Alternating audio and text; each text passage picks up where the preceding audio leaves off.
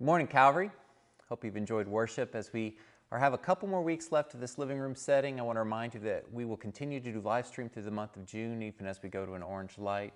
We'll be looking for more information as we go. We've been walking through the, the story of Philippians, and it's centered around Philippians chapter 2 when it really describes this beautiful centrality of Christ as it relates to all of our lives. So, Paul is in the midst of this great turmoil and struggle. He's in prison and his life is in danger. And as he's looking to the future, unlike kind of what we're going through, Paul's future does not look bright. It just doesn't. And I hope that you sense that as we've been going through this pandemic, there is a hope that we have that we're not going to be doing this forever, that our gathering is going to continue. But Paul is addressing them, and as in chapter 4, he's really trying to address them in a time when Nero is about to get on his throne. If you don't know who Nero was, Nero um, lit Christians on fire to light up the night street at the time. And they began to sense the persecution that was coming, and Paul was challenging them to continue to keep the centrality of Christ in mind as they go through this. In the midst of everything that's going on, to forget about what is behind, reaching forward to attaining the presence and the power of what Jesus wants to do in their life. Now, here's where it gets exciting to me. As he's segueing into chapter 4, he's challenging the brothers and sisters to not only look after themselves, but to see the body as the body to see the importance of the body, the church, understanding that everybody has to play their part. He does it because there's a dispute that, that weighs out. So let's look at that real quick in verses 1 through 3. So then, my dear, dearly loved and longed for brothers and sisters, my joy and crown in this manner, stand firm in the Lord, dear friends. I urge Euodia and I urge Syntyche to agree in the Lord. Yes, I ask you, true partner, to help these women who have contended for the gospel at my side, along with Clement and the rest of the co workers whose names are in the book of life. So, what's going on here? Like I said, he's addressing the body. Brothers and sisters, you're a part of this bigger picture of what the gospel kingdom movement is doing. And like we talked about last week, we are servants of the king. We're not trying to be our own king. Because we talked about last week, if you play king of the mountain with the world, you're going to get tossed. And so when you are recognized that you are here to serve the king and you are unified in the mission of keeping Jesus, the centrality of our faith, as the king of our lives, then ultimately what we have an obligation to do is to play our part as the body of the believers. So, yes, are there times when we might sit there and go, as it talks about in Corinthians, Am I a, a left pinky. That was actually right pinky, but you know, am, am I a pinky or am I an elbow? Am I a liver? What's, what's my role? Some roles are more visible than others, and some roles are hidden, and some roles are, are more obvious, and some are, are less obvious. But you know what happens if someone goes and chops off a left pinky versus someone takes out a liver? You're in pain no matter what. And if the body isn't functioning as a whole, the body is hurting. And so all of us have this role to play. And he's saying we need to understand that as part of the body is struggling, we need to rally around them. So he's saying, I want to urge you, you to help Euodia and Syntyche to agree in the Lord. In other words, I have heard of their fight. Have you ever noticed that when fights break out in the church, people want to take sides? Now, here's the brilliant thing that Paul does. He acknowledges that there is a disagreement. But he also acknowledges that he has seen evidence of Jesus in both these ladies and Clement. So, what happens a lot of times in churches is we forget where our focus is. We forget what we're supposed to be looking at. And when a disagreement happens, people want to take side. Should we open the church? Should we close the church? Take a side. Uh, should we be this political party or that political party, take a side. And, and it seems like that's the way the world wants to do is, is we want to isolate, but the Bible actually asks us to come together. And the way this works a lot of times is we sit there and go, well, I love the Lord. So if you love the Lord, this, you must agree with me because the Holy Spirit's in me. And if you don't come to the same conclusion that I do, then you must not love the Lord, right? That's not what's going on at all. Paul's addressing them and he's saying, No, if you're going to be my joy, my crown, show that the gospel can work through you and with you despite the disagreements that are going on.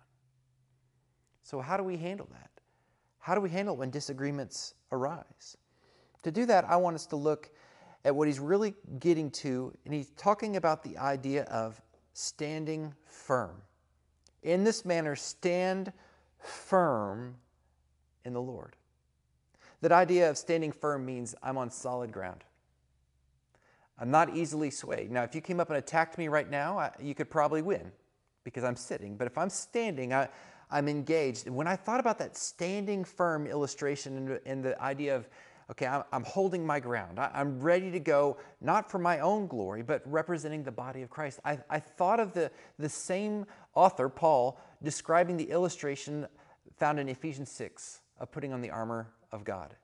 And We find in Ephesians chapter 6, he talks about, as he's putting on the body of Christ, uh, putting on the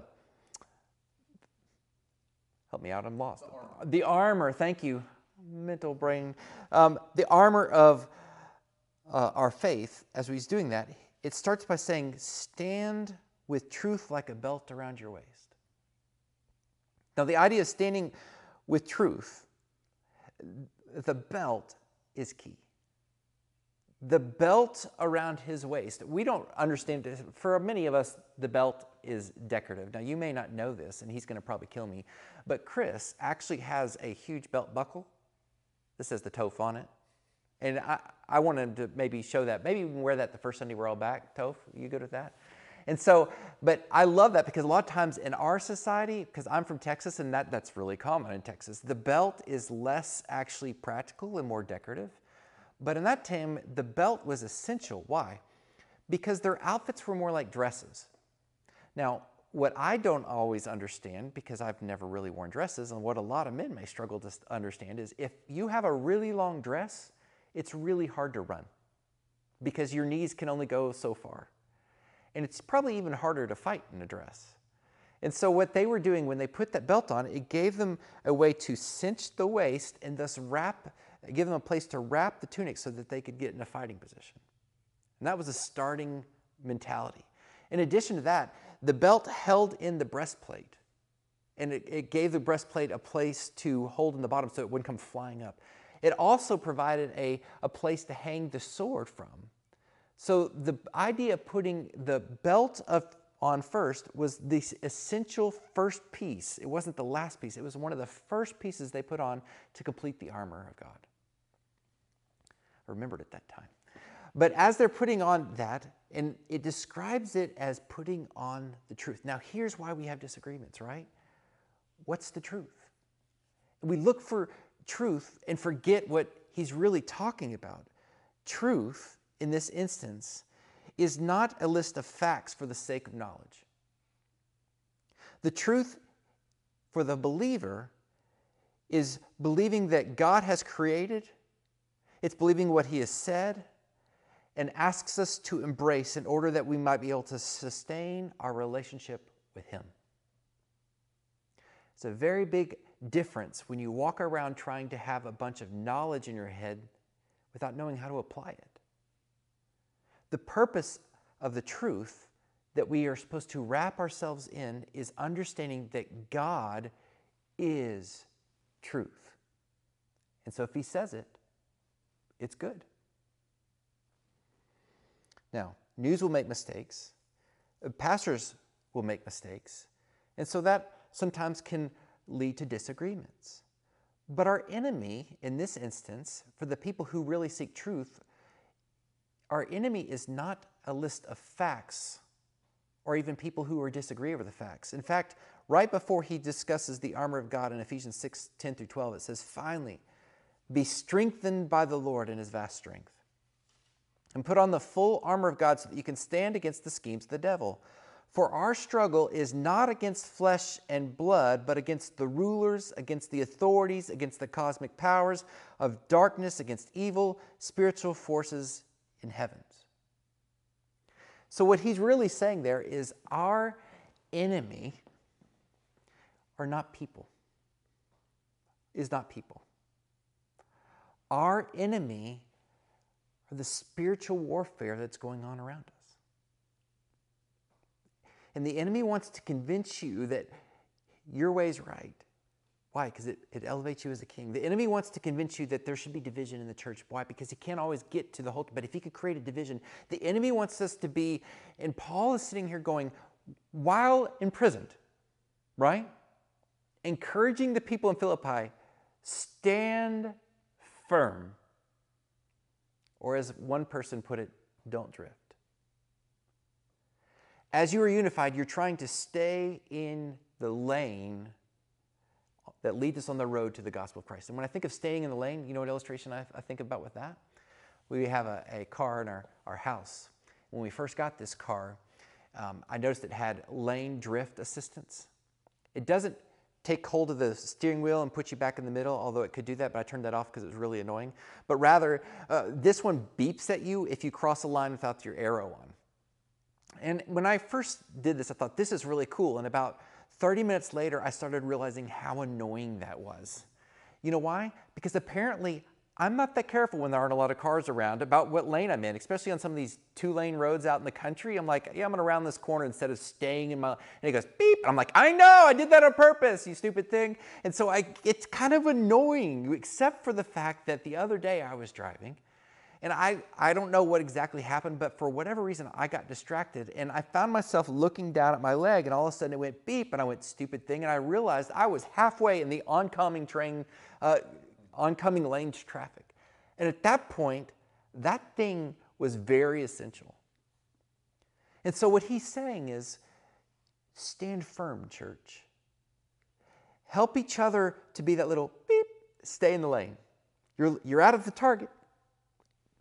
You're, you're, you're drifting, you're, you're losing the sight of the destination we're on. Stay in the lane that keeps us going towards the centrality of Christ because our enemy isn't to the right or to the left of us, it's losing our focus.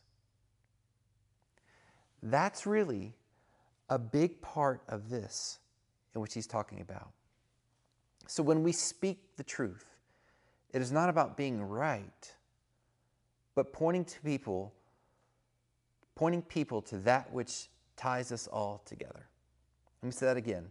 When we speak the truth, it is not about being right, but pointing people to that which ties us together the centrality of Christ. And so we are broken. We recognize that we have the tendency to wonder. And we have a tendency sometimes to look at the problems to the right or the left and you go, well, look at them. That, that, that grass over there looks so green. Why can't my yard be that green? Look at the Joneses up the street. Look what, what they're doing, or all these things. And how do we keep our focus? In 4 4, it says this Rejoice in the Lord always. I will say it again, rejoice. Rejoicing is the way that he says to keep your eyes focused forward. Why? Because if you're really looking at Christ, you have a lot to be thankful for. Even in the midst of the worst circumstances, shackled to a prison cell, he had a lot to be thankful for. I know where my security is. I know where my heaven is. I know where my destination is. I don't need to care what the neighbor's yard looks like. I don't need to care what, what's going on over there. I, I am rejoicing because I've kept my eyes forward. So I wonder this last week, I know that there are optimists and pessimists, and if you're naturally geared towards pessimism, you're probably sitting there going, oh, here he goes again, which is a pessimistic attitude. I get that. But there's a difference in being naturally wired to pessimism and naturally wired to complaining. Pessimism, pessim, that word, can lead to skepticism, which can be healthy. But if you're overly pessimistic for the sake of missing out the joy in your life, that is not of God. The joy of God will always get you to really center your life in going in the direction that leads us to Him. So let me ask you this. Those of you who this last week have struggled with your joy, ask yourself honestly how often have you complained? How often have you been negative? How often have you been cynical and claimed it's not your fault, you're just looking at the truth? That's not the truth. The truth is that God is and always will be faithful, and His love will never fail, and you have many blessings. It's not to, to mitigate your pain. If you lose your job, it's going to hurt, but you can have joy through that still by keeping your focus looking forward. And the way that's going to unfold is in verse 5 it says, Let your graciousness be known to everyone that the Lord is near. So as you rejoice, your graciousness, now graciousness right there is the idea of reasonableness or moderation. So when things are going great, you're not like, oh, Oh, life is awesome, I have it mastered out. Like when you have the, the, the child and you think, oh, this is so easy. And then you have your third child and you go, what were we thinking, right? Or when you have everything going, it's not too up, but it's also not too down so that when you're sitting there going through difficult times, the world looks at you and go, How are you able to have joy? Well, I've been gracious to receive what God has given me the joy of the gift through the Lord. And notice that it's a command. Rejoicing is a command. Letting our graciousness be known is a command. It's not an option.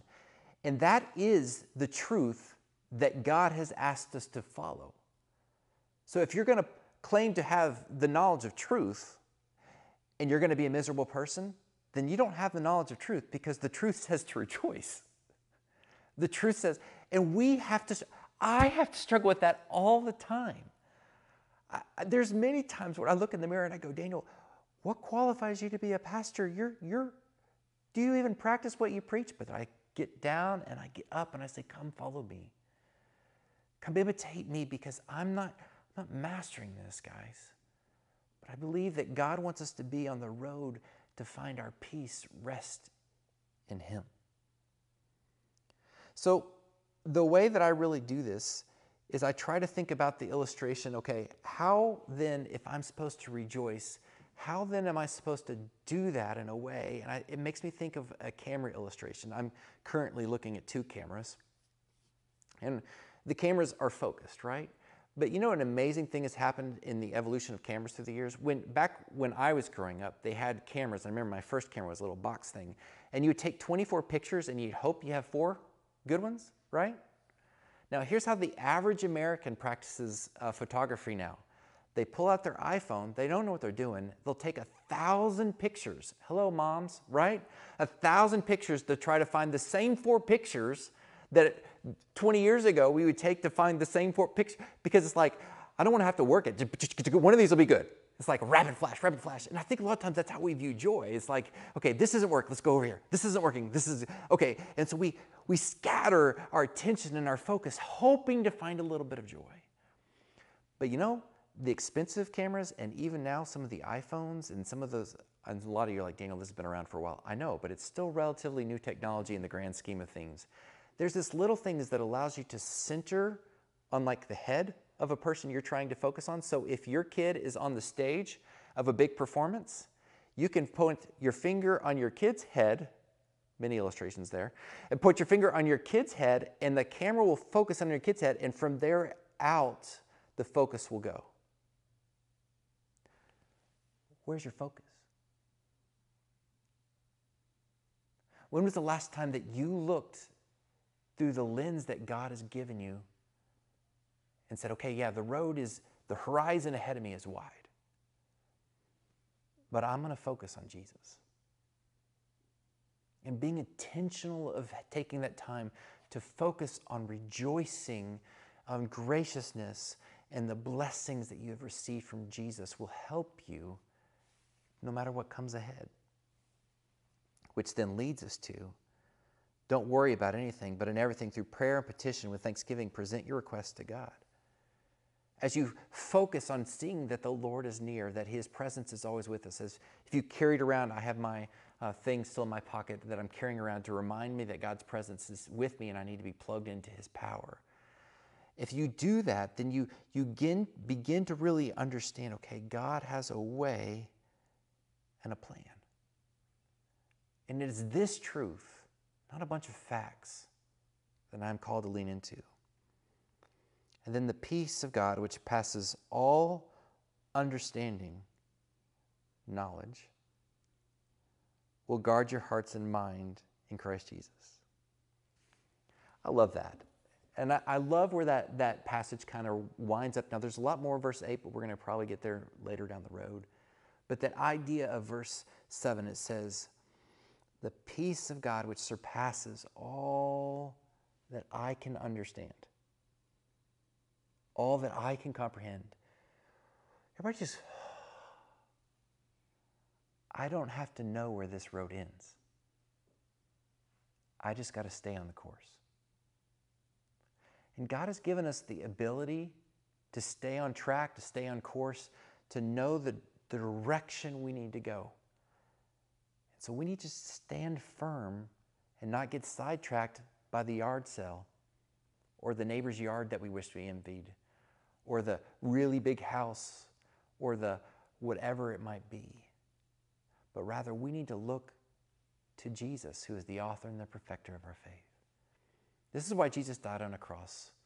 And if you don't know him today, I would encourage you to realize that Jesus died for you in your brokenness. He made a way for you to have a relationship with him. And this is the truth that really matters. God loved you enough to send his only Son, that whoever believes in him will not perish, but can live with him from now and through eternity. If you've never done that, receive Jesus, would you reach out to us at yourcalvary.info slash follow? and let us check in with you. For the Christian in the room, you know what? We're going to get distracted. But I want to encourage you this week. I want you to encourage you to really make sure that you are following the command of rejoicing and being gracious, even keel. And the way that we're going to do that is here's the daily training. I want you to restate your intent to focus on Christ as a household.